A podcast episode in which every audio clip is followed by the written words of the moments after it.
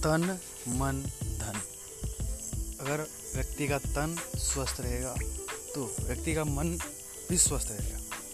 और अगर व्यक्ति का तन और मन स्वस्थ रहेगा तो धन अवश्य आएगा। इसलिए सबसे पहले तन पे ध्यान दीजिए, मन ठीक हो जाएगा। और तन, मन जब ठीक हो जाएगा तो धन धन ज़रूर आएगा।